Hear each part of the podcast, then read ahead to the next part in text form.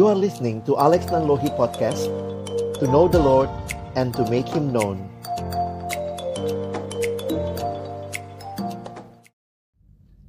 Halo teman-teman. Kita ketemu lagi di obrolan santai Ya, walaupun suasananya sih katanya nggak lagi santai nih dek Tapi ya situasi seperti ini harus dilalui ya, dilewatin Benar sekali. Nah kita mau angkat tema apa nih kali ini? Mau Hmm, tema tentang gratitude, apa sih gratitude itu ya? ucapan syukur, Lebih ucapan syukur gitu ya. Hmm, hmm, hmm. bersyukur. Ya. Hmm, Ada bedanya nggak sama give thanks bang? Sebenarnya secara umum sama ya artinya ya bahwa benar-benar apa ya? Karena gratitude itu kan eh, give thanks itu berarti kita menyadari satu hal tuh Hmm, apa? bahwa kita ini menerima sesuatu.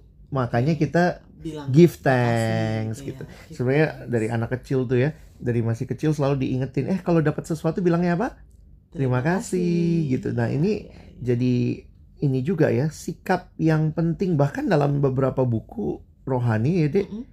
yang namanya gratitude itu dikaitkan dengan disiplin rohani. Ah, Jadi seperti kita rajin baca Alkitab, berdoa, berdoa, memberi persembahan, maka Hmm. gratitude itu juga harusnya jadi Harusnya disiplin. didisiplinkan. Mm-mm. Tapi kalau ngomongin gratitude sebagai disiplin tuh nanti kesannya kayak cari-cari ucapan syukur Hmm, apa ya hmm. Oh, hari ini gue belum bersyukur nih jadi Iya, iya, apa iya. yang bisa gue syukurin ya jadi kayak nyari-nyari gitu Kan ada ada pujian juga mengatakan berkat Tuhan mari hitunglah Ah. satu-satu count your blessing name them one by one.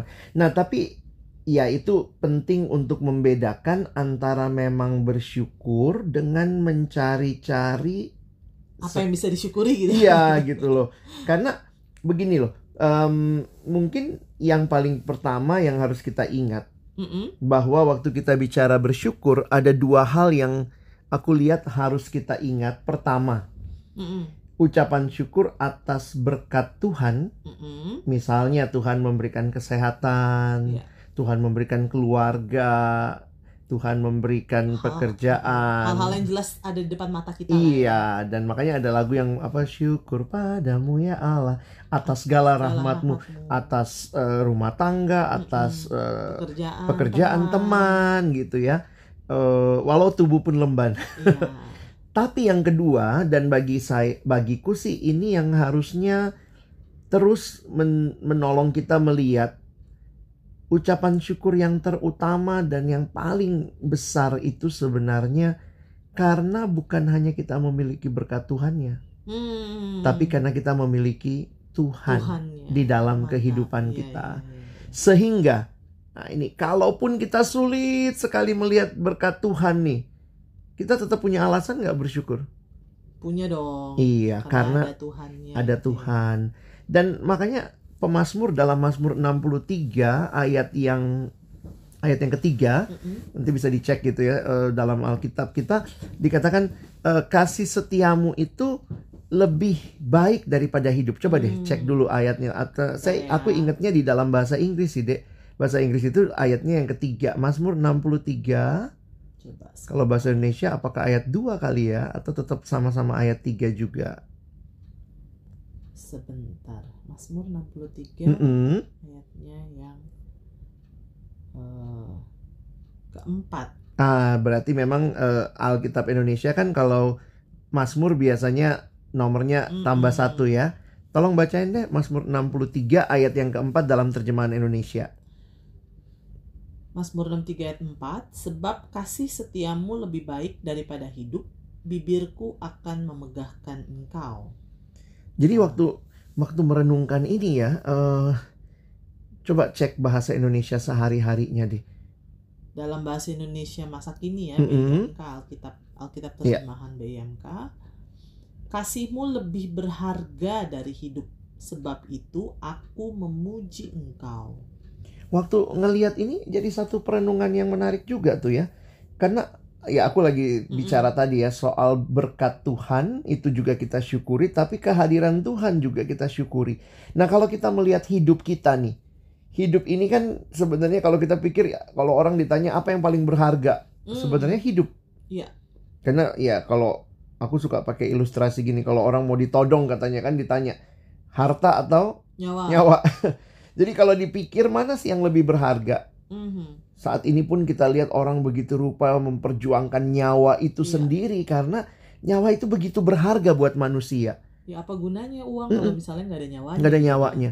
Apa gunanya punya rumah kalau nggak nggak bernyawa nggak juga? bernyawa juga. Jadi akhirnya memang meyakini bahwa yang paling berharga dalam hidup itu Menurut adalah orang uh, adalah nyawa. hidup itu sendiri nyawa. nyawa ya, hidup itu sendiri. Tetapi waktu membaca Mazmur Mazmur ternyata ada yang lebih berharga dari hidup itu adalah kasihnya Tuhan. Beri, Iya, iya, iya. dirinya Tuhan, pribadinya Tuhan yang bahkan lebih berharga daripada hidup itu sendiri. Jadi kalau kita mengkategorikan hidup kita itu sebagai apa ya?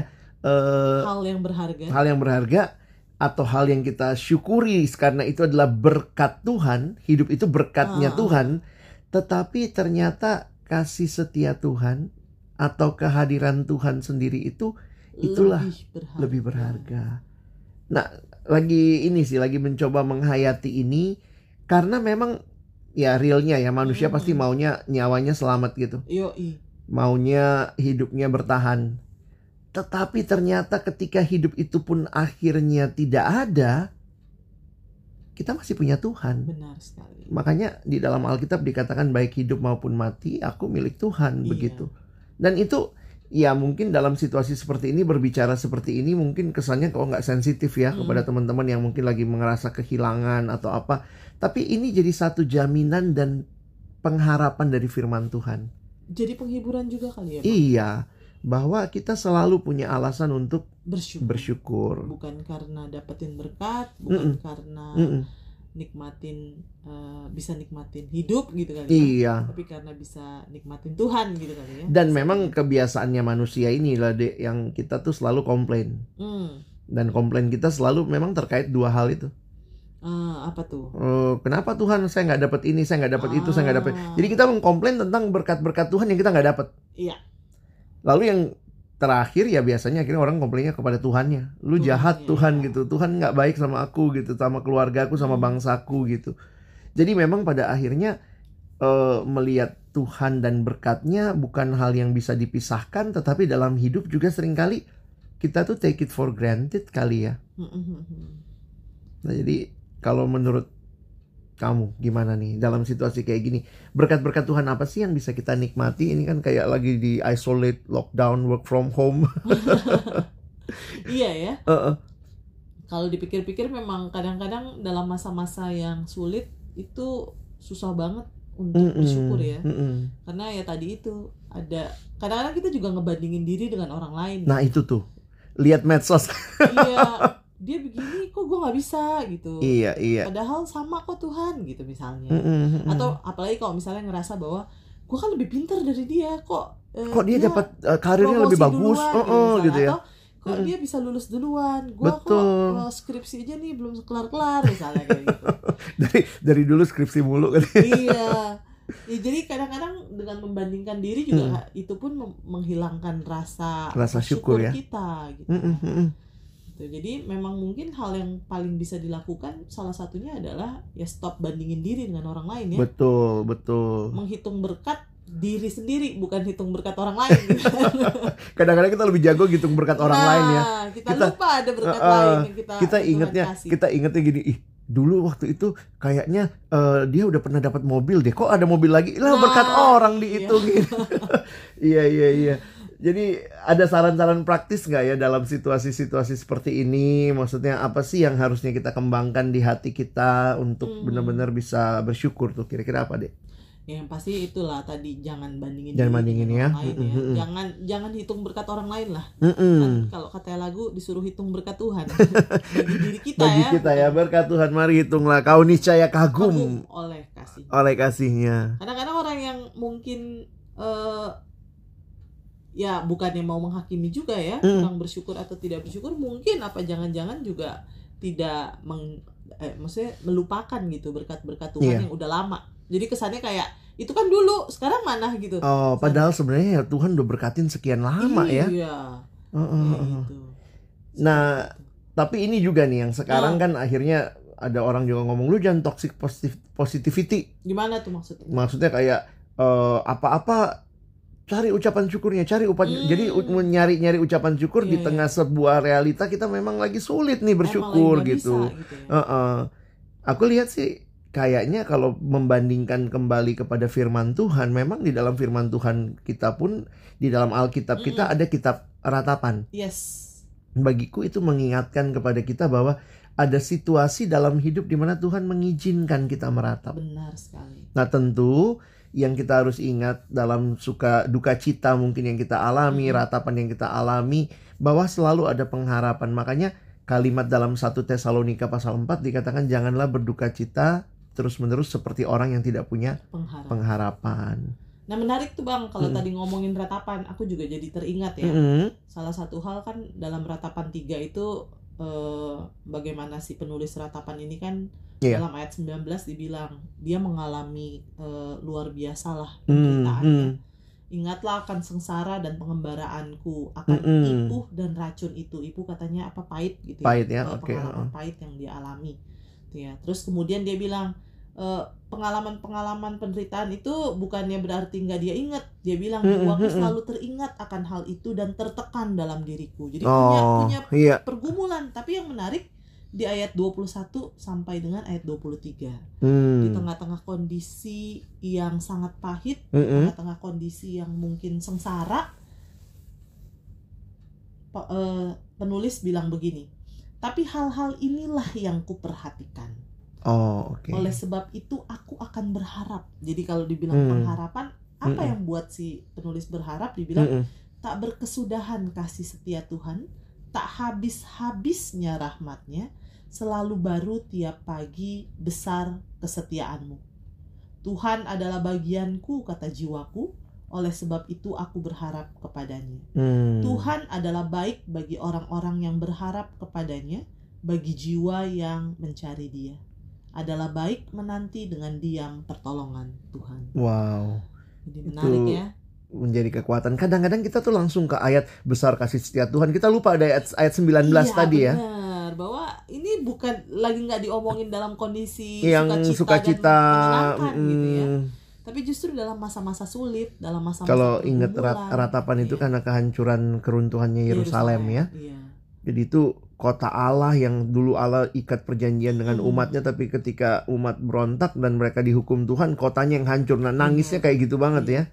Jadi itu memang dalam masa-masa sengsara gitu ya, dalam Iya. masa-masa sulit. Tapi eh, apa yang bisa membuat si penulis tetap Iya. bersyukur atau bisa tetap punya pengharapan di tengah-tengah kondisi Hmm. itu ya dia mengingat kasih setia Tuhan. Jadi bukan bukan juga dengan cara tidak mera apa saya nggak punya pergumulan, saya nggak punya Iya. pergumulan gitu ya, bukan bukan Mm-mm. menyangkali kondisi ya. Mm-mm, bukan berarti kemudian eh, apa namanya ya menyangkali kondisi gitu ya. Mm-mm. Kalau katanya eh, orang eh, kita tuh suka nyari-nyari ya, kayak misalnya Nyari-nyari ucapan udah- syukur. udah ketabrak ya bersyukur masih hidup. Gitu. Iya. jadi kayaknya apa ya bukan jadi kita jadinya nggak belajar juga dari tabrakan itu kenapa kali ya? Iya. Karena belum apa-apa pokoknya aduh syukur cuman tangan kanan bukan tangan kiri. Iya, kadang-kadang seperti itu. mm-mm. Ya, jadi tetap di tengah-tengah kondisi sulit kita tetap bisa mengeluh ya sama Tuhan ya, Bang ya. Tapi di tengah-tengah mengeluh itu jangan cuma sampai di mengeluhnya. Iya, iya. Stop di mengeluh kadang-kadang kitanya. Tapi kita Betul. lupa apa yang si penulis ratapan bilang Mm, harusnya mengingat kasih Kasih setia setia Tuhan. Makanya kalau membaca kitab Mazmur ya, dia sebenarnya sepertiga Mazmur itu isinya keluhan loh. Oh iya. Jadi sepertiga Mazmur itu doa-doa ratapan, keluhan Hmm. kepada Tuhan. Tapi yang menarik adalah kalimat dari seorang penafsir ngomong begini. Yang menarik adalah ketika mereka marah, pemazmur marah, pemazmur mengeluh, meratap, tapi dia tetap datang marah meratap kepada Iya, Tuhan. Jadi ya Tuhan bilang curahkan isi hatimu di hadapanku. Dan yang menarik biasanya bagian selanjutnya dari mazmur-mazmur ratapan itu Mm. dia dapat yang kayak tadi tuh. Aku kemudian aku mengingat Tuhan, Mengingat, iya. aku ingat apa yang dia lakukan di masa yang lalu gitu ya. Jadi Dan kalau itu menarik ya. Jadi kalau ngomongin gratitude tadi bersyukur mungkin salah satunya ini juga kali Iya, ya Bang ya iya. bahwa mengingat Tuhan itu mengingat Tuhan bahwa Hmm. kita punya Tuhan, ada kasih setia Tuhan, itu Betul. seharusnya mendorong kita, memampukan kita Termasuk ya itu yang tadi ya, hitung berkat-berkat yang udah kita lalui. Iya. Jadi jangan hitung berkat yang belum kita terima itu mau jangan hitung karena belum dapat. Iya, belum ada. belum ada gitu. Dan jangan hitung berkat orang lain. Nah, itu itu juga. Kadang-kadang yang Uh-uh. terjadi itulah. Nah, dalam masa ini juga kita kaitkan sama masa prapaskah ya. Oh iya. Kadang-kadang kita pikir nih Covid ini sangat membuat kita sampai lupa nih kita lagi dalam masa prapaskah. Benar. Sebentar lagi kita akan merayakan eh, Jumat Agung Mm-mm. dan juga Paskah, kemenangan Kristus. Eh ini menja- menjadi apa ya? Saya aku pikir kayak penderitaan itu jadi real banget gitu. Dan termasuk juga kebangkitan Kristus akan sangat real karena dia bangkit mengalahkan kematian dan Benar. itu ucapan syukur yang besar buat Luar kita. biasa. Benar banget. Jadi yang kita perhatikan juga bahwa Yesus datang jadi manusia, Mm-mm. dia mengalami, Mengalami. penderitaan, yang kita alami gitu ya. Bahkan sampai kematian. Iya, benar sekali. Tapi kematian bukan akhir bagi orang yang di dalam Kristus ya. Nah, itu yang kita rindukan juga eh, berita ini kiranya juga apa ya jadi pengharapan terus nih Benar. di benar, tengah benar. situasi seperti ini Situasi gitu yang ya. sulit seperti ini ada Tuhan Mm-mm. yang kalau kata Ibrani yang imam besar yang merasakan Per- eh, uh, penderitaan kita. Nah mungkin secara praktis nih ya, mungkin teman-teman juga yang dengar belajar bagiin pengharapan ya dalam situasi kayak gini ya. Benar sekali. Kena- Itu juga salah satu cara bersyukur ya. Iya, secara bersyukur bagikan pengharapan, bagikan firman Tuhan yang bisa Mm-mm. mengingatkan orang. Karena kayaknya sekarang banyak banget berita WA itu seliweran sama Hal-hal negatif hal-hal negatif yang menakuti. kadang-kadang juga bahkan hoax ya. Oh iya, benar. Mm-mm. Ah, Kadang-kadang kita nggak cross check lagi, langsung kita Mm-mm. sebar. Malah aku pikir mari kita bagikan pengharapan yang di dalam Kristus itu ada dan Benar pasti gitu. Ya, dan kita bisa bersyukur juga karena Tuhan kita udah bangkit gitu ya, Bang. Iya, Tuhan bangkit itu memberikan benar-benar satu kepastian bahwa kita pun akan Akan bangkit bersama-sama dengan dia. Kristus. Oke deh teman-teman itu yang kita bisa share hari ini. Ini Iya. juga bagian gratitude kita kepada Tuhan Iya, ya. benar Ternyata ada media sosial, oh, ada- iya, benar. ada kesempatan bisa share. Nah, kalau teman-teman udah dengerin ini mungkin share juga kali ya kalian dapat apa gitu supaya kita juga bisa sama-sama bersyukur. Terus ada yang bisa share ke teman dan saling Hmm. ingetin kali ya. Yap, Oke. sekali. Jadi ada closing statement nggak? ya di tengah-tengah kondisi apa pun mari menikmati bersyukur ya Mm-mm. menyatakan syukur kita kepada Tuhan dengan Mm-mm. berbagai cara lah Eh, kalau aku sih ngelihatnya seperti Tuhan, eh, seperti kita ngajarin anak kecil bilang thank you. Nah kadang-kadang kita yang udah gede nih suka lupa ya. iya Nah hari ini Tuhan ingetin lagi gitu ya. Please kalau udah dapat sesuatu bilang apa? Thank Terima you. kasih. Oke teman-teman, Oke. sampai jumpa. Tuhan Ya. Yesus memberkati. Bye.